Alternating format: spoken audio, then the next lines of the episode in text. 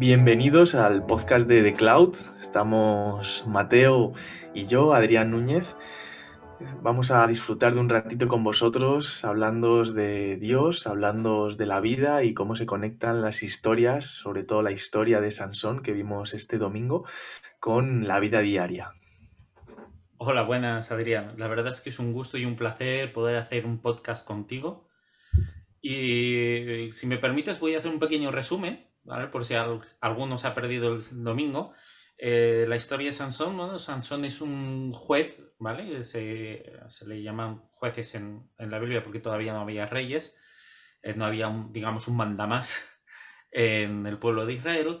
Y resulta que, bueno, eh, que Dios le dice a su madre que tenía problemas para tener hijos, oye, mira, te voy a enviar un niño, este niño va a ser especial, y vamos a poner aquí unas normas. ¿de acuerdo? Eh, este niño pues no le vas a poder cortar el pelo, esto está genial para los que les gusta el heavy metal, el rock and roll y demás, eh, los melenudos.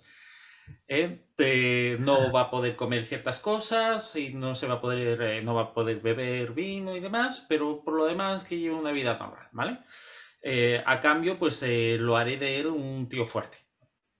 para los que a lo mejor no, no habéis escuchado nunca, vendría a ser como el Hércules. De hecho, teóricamente Hércules en parte tiene, eh, procede o se alimenta de Sansón. El caso está en que nace el niño, el niño pues nunca le cortan el pelo, cumple todas las eh, normas que le había puesto Dios eh, a su madre. Y el tipo es un... O sea, es, o sea, ríete tú de la roca, ríete tú de Schwarzenegger, vamos, yo creo que es una mezcla entre Chuache entre Rocky, La Roca y demás. O sea, el tipo repartía toñas a diestro y siniestro. Y realmente lo hizo porque eh, en ese momento estaban empezando a acomodarse un poco Israel en, la tierra de Canaán. Pero claro, había, era su tierra y había, pues, ocupas, eh, entre ellos los filisteos. ¿De acuerdo? Y les estaban atoxicando. Y como todavía tenían esa mentalidad de esclavo de ay, no me voy a quejar, ay, no, no sé qué, ay, no, no sé cuántos, pues mm, necesitaban que repartiese toñas, básicamente. ¿Vale? Entonces, eh, bueno, este mm, Sansón era un tío que tenía un propósito, pero que eso de vivir en plenitud y conforme a todas las leyes y normas de Dios, como que no lo llevaba muy bien, ¿vale? Entonces le gustaba mucho acostarse, o sea, pensaba más con la cabeza de abajo que con la de arriba. ¿Eh? Se acostaba con la primera que pillaba y normalmente las filisteas le, llamaron. Le llamaron mucho la atención. Eh, entonces, bueno, eh, llega un momento que se casa con una filistea, tiene problemas, evidentemente, porque pues, son dos mentalidades diferentes, dos culturas distintas, no tienen nada que ver una cosa con la otra, agua y aceite. Y bueno, pues van para allá y matan a la mujer, se enfada, se vuelve a enamorar de otra filistea, al día siguiente se enamora de otra, al otro día siguiente, hasta que al final se topa con la norma de su zapato, una tal Dalila, la cual, pues eh, todos los eh, príncipes de los filisteos les dice, oye, ya que estás ahí mientras, en la cama y demás con Sansón, a ver si le sacas cómo podemos parar. Bueno, Sansón juega con fuego y quien juega con fuego acaba quemándose.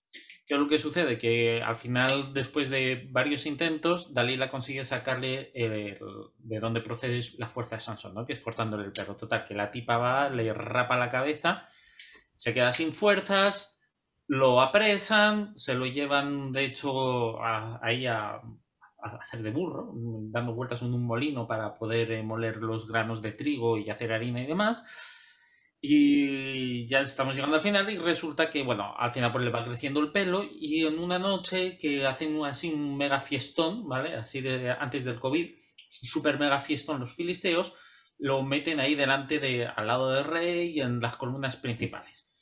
Total, que llega el Sansón, que ha recuperado su fuerza y está otra vez mazacote, ¿vale? De tanto darle vueltas al molino, y tira los pilares, que sustentan el templo, palacio o lo que fuese. Total, que ahí hace una masacre el, chaval. Y así es como termina la vida de Sansón, se termina de sacrificar. Entonces, eh, es un poquito resumen que hemos estado haciendo, o sea, que os acabo de hacer de lo que ha pasado el domingo, de los 40 minutos que estuvo hablando de Israel. Eh, entonces, estábamos hablando con, con, Adrián antes de entrar en el podcast y la verdad es que me gustaría preguntarte. Yo sé que eres un tío que le gusta mucho lo físico, o sea, que te podría pensar en esto Sansón, porque Adrián se cuida, o sea, Adrián se cuida, pero a diferencia de Sansón, y esto sí que me gusta mucho de Adrián, es que no solo cuida su físico, también cuida su alma, también cuida su espíritu, eh, también cuida no solo eh, lo que come, de, comer de comida, sino lo que entra por sus ojos, lo que come a nivel almático, eh, el chaval se prepara, se estudia, o sea, mm, tú a lo mejor has vivido, o no sé si, si, has tenido algún momento, Adrián, de tu vida en que te has podido, has podido ser ese Sansón, de estar con gente mediocre y demás. Eh, me gustaría saber cuál es tu perspectiva. Qué guay esa pregunta. Totalmente. Sí, yo al final eh, creo que ahora es elegir porque en un día pues no, no supe elegir, ¿no? Y esas personas con las que estuve, sobre todo una época a los 16 años, era donde peores amistades tenía, a los 16 años eran, bueno, bastante mediocre. Yo salía de, esas veces que sales de estar con personas y te sientes más deprimido Em, después de estar con ellas que antes, ¿no? Lo, normal es que a lo mejor estés de bajón, veas a tus amigos y te crezcas. Pues a mí me pasaba lo contrario. Yo les veía y salía como más con bajón, ¿no? Pues eran personas eh, pues, que hacían cosas que no se tenía que hacer, encima las cosas en las que se hablaba no tenían trascendencia, solo se miraba a lo mejor a, un, a un día vista, no les digas de hacer un plan a una semana. Bueno, y, y claro, pues supe elegir y hasta hace poquito, eh, esto fue ahora a los 26 años, también me empecé a encontrar un entorno, no como el de los 16, pero era un entorno donde la gente, eh, siendo empleada y, no y una empleada, pues a mí me, me, rechinaba un poquito, ¿no? Me encantan los emprendedores, los empresarios o empleados que siempre quieran más, que también los hay. Entonces, pues también me vi un poquito ahí sumido en, en que quería crecer y las personas no trascendían. Así que bueno, pues conocí, hace poquito también te conocí a ti, Mateo. Eres una persona que también me transmitió toda esa sabiduría, ¿no? Y ese saber estar, ese, ese ver la vida con una trascendencia mucho más profunda. A Israel, a Priscila, a Michelle, a tu pareja Patti. Y, bueno, ahí empecé a entender que al final había personas de las que yo quería en la vida. Mi madre me decía que me iba a quedar solo si eh, estaba siendo tan selecto, pero, pero nunca me cansé hasta que, bueno, que supe elegir la persona exactamente que tenía cerca, ¿no? Que era cuando acabas una conversación o una, una hora de estar con ella, al final acabas vivo, ¿no? Acabas cuestionándote, hostia, qué bien, qué buena amistad, ¿no? Y yo creo que tenemos que tender ahí porque lo fácil es quedarnos cómodos en un sitio donde eh, al final estás incómodo. Eh, gracias por los halagos, te lo agradezco. Eh, la verdad es que yo conocí a Adrián y así vais un poquito hace un par de años, si no recuerdo mal, hace un año, año y poquito. y me pareció un chico, esta gente auténtica, ¿vale? Esta gente auténtica. no, no, no, vais a encontrar muchos como él, yo, creo que cuando Dios hizo a Adrián eh, rompió el molde. Entonces, eh, me parece curioso lo que estás hablando de, eh, de con quién te juntas, ¿no? creo que en ocasiones, dependiendo de con quién tú estás, vas a determinar también cómo vas a vivir. Es decir, por ejemplo, yo sinceramente he sido a lo mejor muy, no sé, muy raro. Yo soy, la verdad es que es una oveja negra, entonces es, un poco complicado. Pero eh, a, mí me cuesta, por ejemplo, eso de, eh, de pensar, de estar cada noche con, con una mujer diferente, de estar, eh, no, no, sé, no, no, no, me llenaría, a mí personalmente.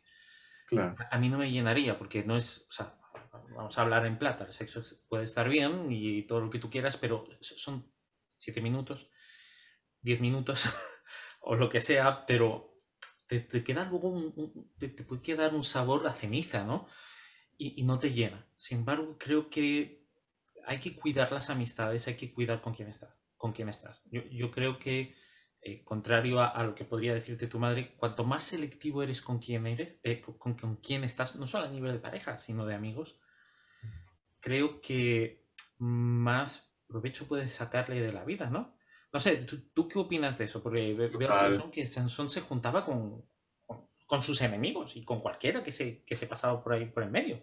Claro, yo creo que Sansón a lo mejor no tuvo un guía, ¿no? Y un guía, o, no tuvo libros de desarrollo personal como los que hay ahora, o, o no tuvo alguien que del que apoyarse, ¿no? Entonces es fácil guiarte por ese lado, ¿no? Cuando en tu entorno solamente ves eso. Entonces, yo creo que sobre todo em, es verdad que a veces parece que te vas a quedar solo porque la sociedad te tira hacia el lado contrario, la sociedad te dice eh, que lo bueno es estar acostándote con un montón de mujeres cuando luego conoces a ese tipo de hombres eh, y están reventados, no están felices, eh, están todo el día de fiesta, están todo el día bebiendo alcohol o drogándose.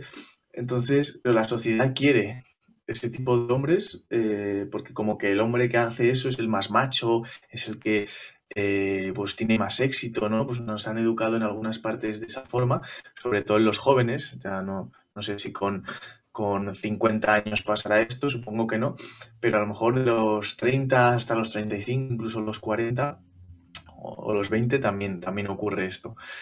Entonces, creo que es súper importante, ¿no? Seleccionar Em, qué parte de la sociedad nos quedamos y qué parte no. Porque, como tú dices, ¿no? Las personas mediocres y, lo mediocre es la media, donde está la mayoría es la media, eh, y es fácil caer en lo mediocre porque es lo que más abunda. Entonces hay que seleccionar y, enfocarnos sobre todo donde sentimos plenitud, tranquilidad y calma.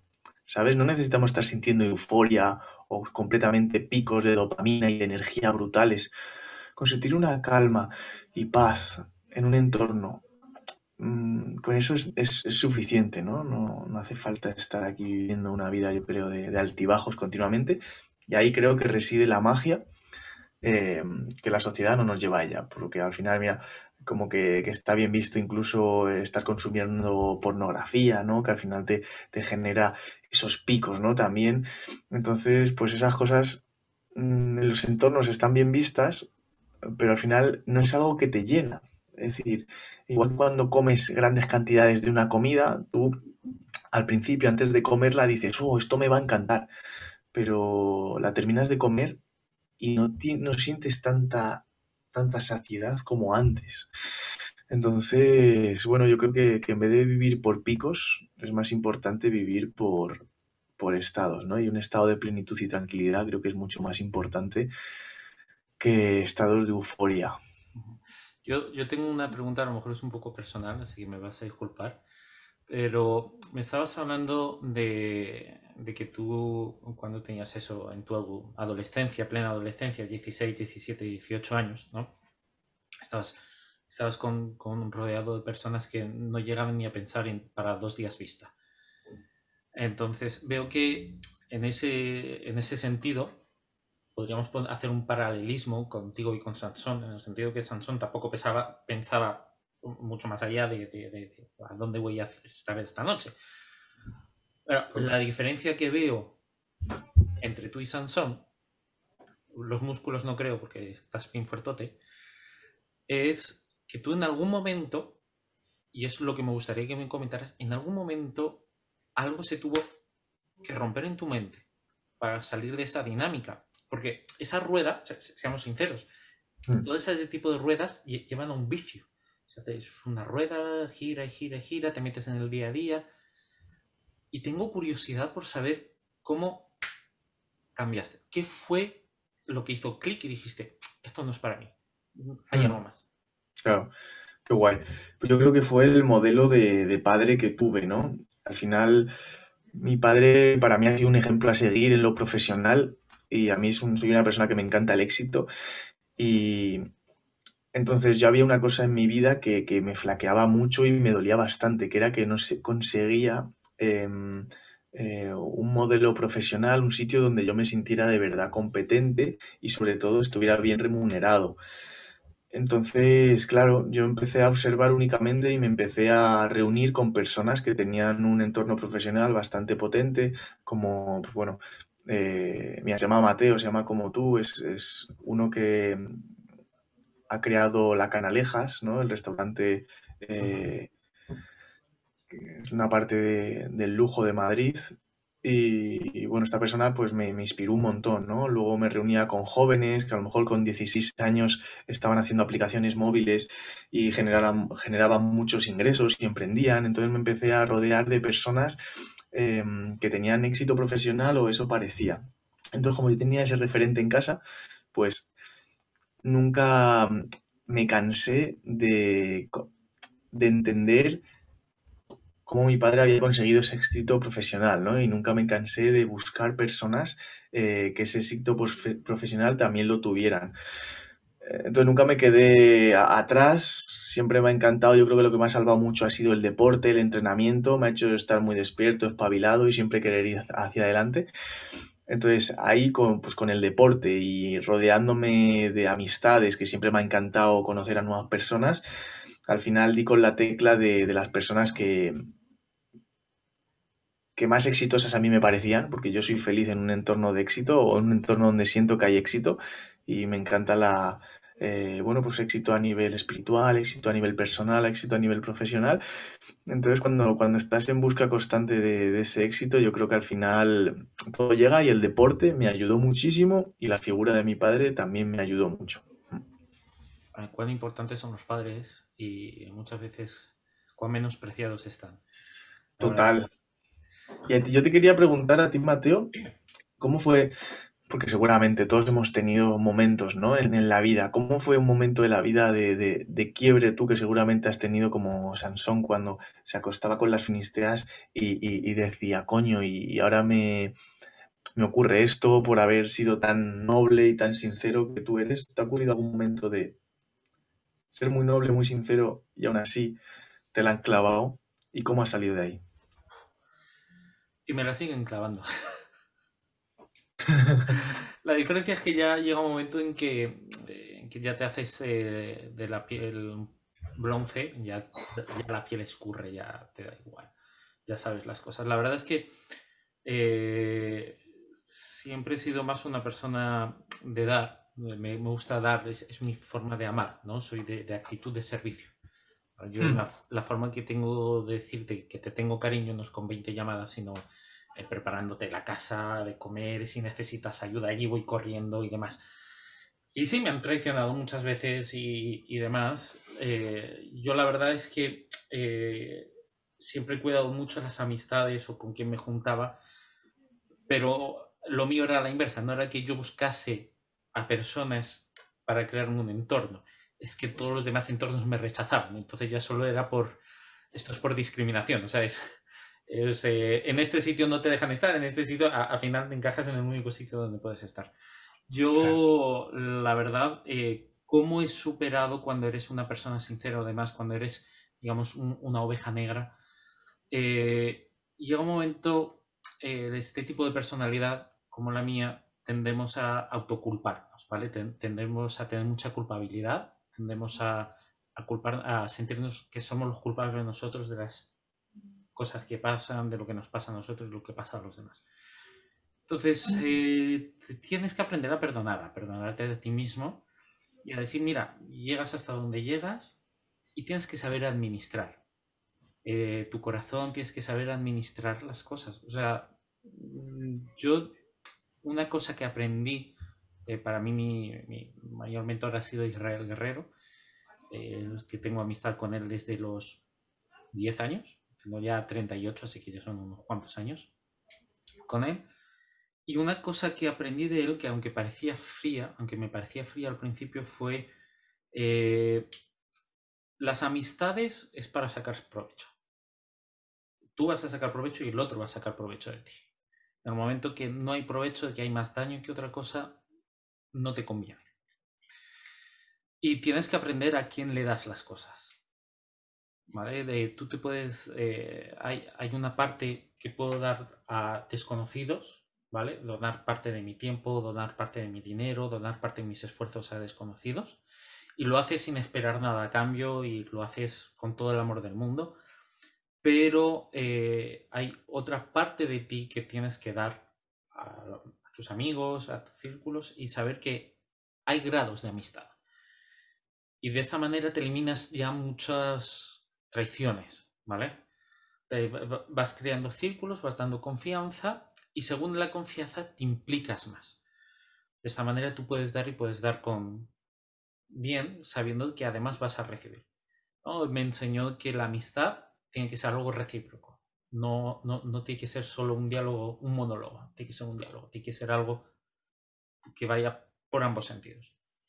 Entonces, bueno, lo aprendí con dolor, como todo, ¿no? tenemos un dicho em, entre, nosotros que es eh, o aprendes por revelación o por trituración, así que a mí, yo que soy muy cabezón, pues me toca por trituración, sufres, pero para eso tienes amigos, y esa es la parte importante. Cuando tienes verdaderos amigos, de esos que cuentas solo con los dedos de una mano, ¿eh?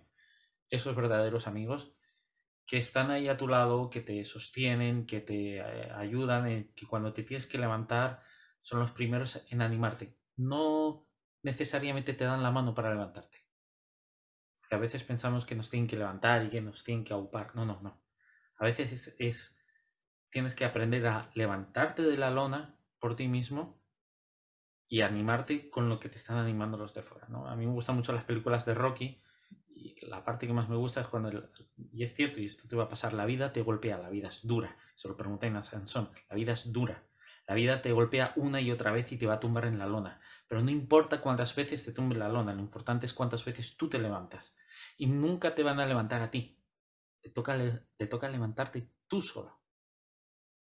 Y no importa cuántas veces luches, cuántos puñetazos devuelvas, te va a seguir tumbando.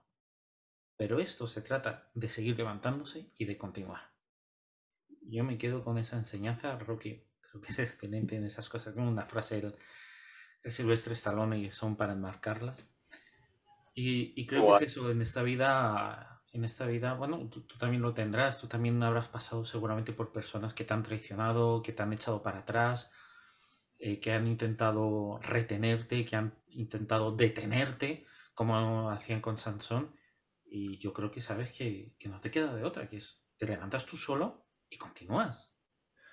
Claro, yo les doy gracias. Han sido esos maestros ocultos que me han hecho espabilar y, seleccionar muy bien aún más las personas con las que me junto. O sea, es súper importante eso. Doy gracias. Ahora son dos personas las que tengo en la, en la mente y es, y es guay. Porque te hace saber dónde ya no quiero estar. Y la verdad que justo como le pasó a Sansón, da la casualidad que esas personas están en entornos parecidos a los de Sansón. Entonces ahí te das cuenta la importancia del entorno, ¿no? Y el entorno, eh, el entorno son un montón de cosas, ¿no? Es una pared de un color, es con las personas que te juntas, es qué hacen esas personas con las que te juntas, es de qué hablan, es, son muchas cosas. Yo, creo que podríamos decir que una de las claves eh, o de, de, lo que podemos son sacar de, de, Sansón, de la historia de Sansón, es la importancia de saber con quién te juntas. Hmm. Y que si quieres llegar a un sitio, porque aquí hablamos siempre de propósitos, si quieres llegar a tu propósito, lo mejor es que busques la dirección, el sentido hacia dónde va tu propósito. Sansón no vivió una vida plena, yo no creo que, fuese pleno, porque quiso ser amado y, amar y no pudo y, demás, pero creo que se puede llegar a un propósito en plenitud.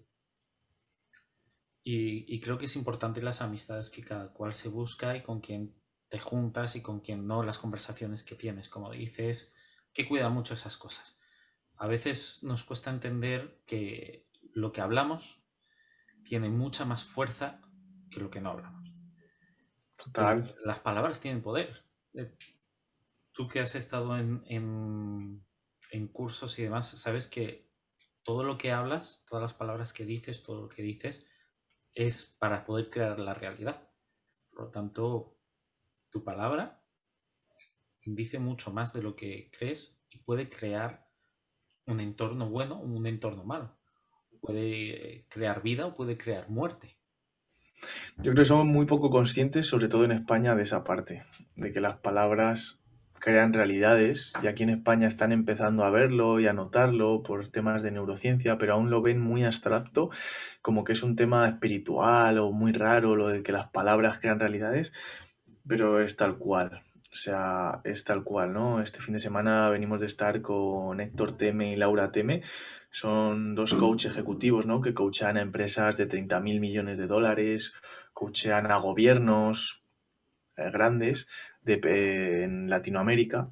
Y, claro, estas personas tú les escuchas hablar y todo el rato tienen un lenguaje em, tan de, de, de bendecir. Es decir, no sé, en cuanto hay no, se dejan poner el no sé en el vocabulario, no, se, no dejan poner en, el vocabulario em, dudas o inseguridades, ¿no? Todo el rato van hacia adelante y, yo creo que en España vivimos mucho, los que somos conscientes a lo mejor menos, pero vivimos mucho en la queja, ¿sabes? En, ah. quejarnos de las cosas y es interesante y, y, creo que está bien quejarse, pero no es lo mismo quejarse y ya está que quejarse y poner una solución. ¿No? Es decir, la, la, mm, no digo que no te quejes, pero es importante que soluciones. Si me quejo es para, saber dónde está el error y, buscar ¿no? una solución. Y, ahí es donde creo que en España, si fuéramos mucho más poderosos en el lenguaje, si nos sintiéramos de verdad merecedores de una vida grande, de una vida exitosa, si de verdad viéramos eh, todo lo que estás diciendo tú, ¿no? del entorno, yo creo que la vida cambiaría muchísimo. Y son patrones tan sencillos, lo que pasa que tan poco valorados, que poniéndolos en práctica, es que, te comes el mundo, las estrellas, como tú en el, ese fondo que estás. Llegas hasta la luna, es que hasta donde te dé la gana. Son cosas sencillas. Ese entorno, lenguaje.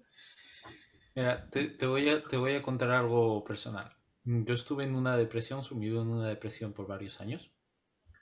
Y una de las cosas que me hizo cambiar y que yo sigo batallando. Si tengo un problema de, depresivo, es algo, es como un alcohólico, ¿vale? Un alcohólico, aunque lleve 20 años sin tomar una gota de alcohol, sigue siendo alcohólico, ¿de acuerdo? Aprendí que a través de cómo yo hablaba, cambiaban la gente. Es decir, como yo empecé a hablar, cuando yo empecé a hablar de una manera positiva de una buena manera, la gente que no debía de estar conmigo, la rechazaba. O sea, se rechazaban ellos solos. Me, decían, no quiero estar contigo. Y empezaba yo a atraer a gente que hablaba cosas positivas y que hacía, me retroalimentaba. Y es una pena porque uh, el español, la lengua Cervantes, es un idioma, el español, eh, yo que hablo varios idiomas, es un español, el español es un idioma muy rico. Tenemos un gran léxico, tenemos muchas palabras muy bonitas y todas ellas, la mayoría son muy positivas.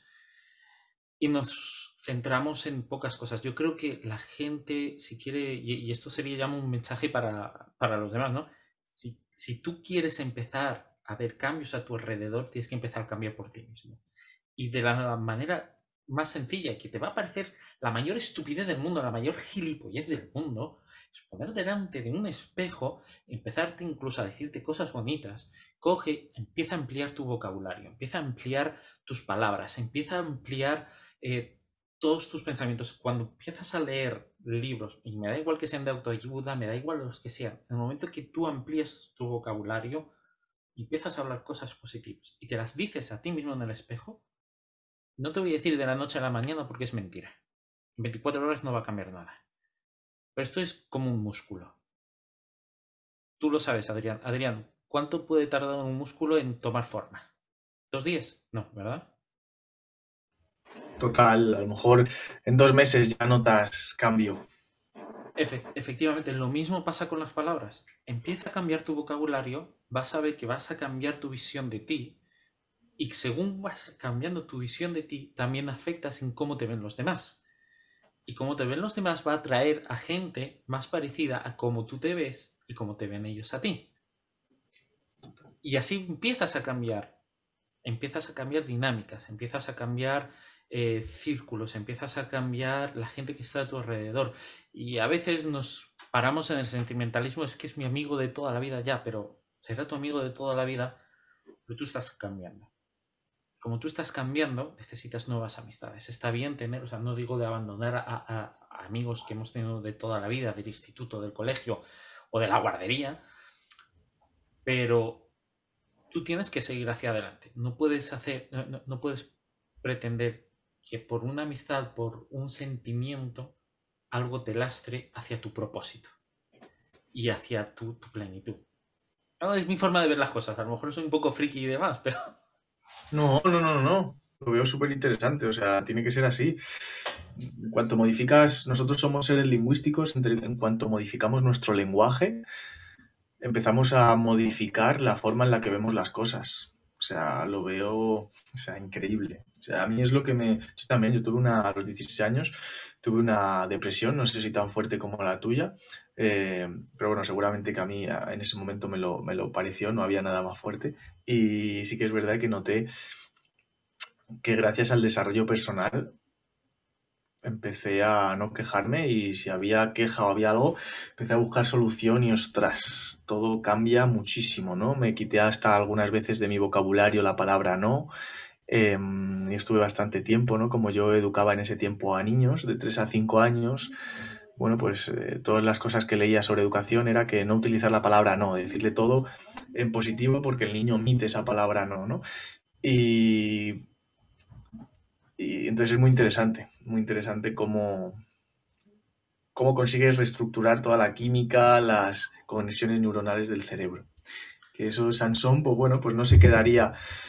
No. no. había, no sabían tanto sobre esto en ese momento, pero. No, porque de hecho, de hecho, la parte de la palabra, cuando te he dicho la palabra da vida o da muerte, esto ya lo veréis un poco más adelante, eso es uno de los proverbios y eso es Salomón, y eso es mucho después de, Sansón. Pero bueno, entonces, si te parece, Adrián, yo estoy encantado de hablar contigo y esto deberíamos de repetirlo. Me encanta poder hablar contigo.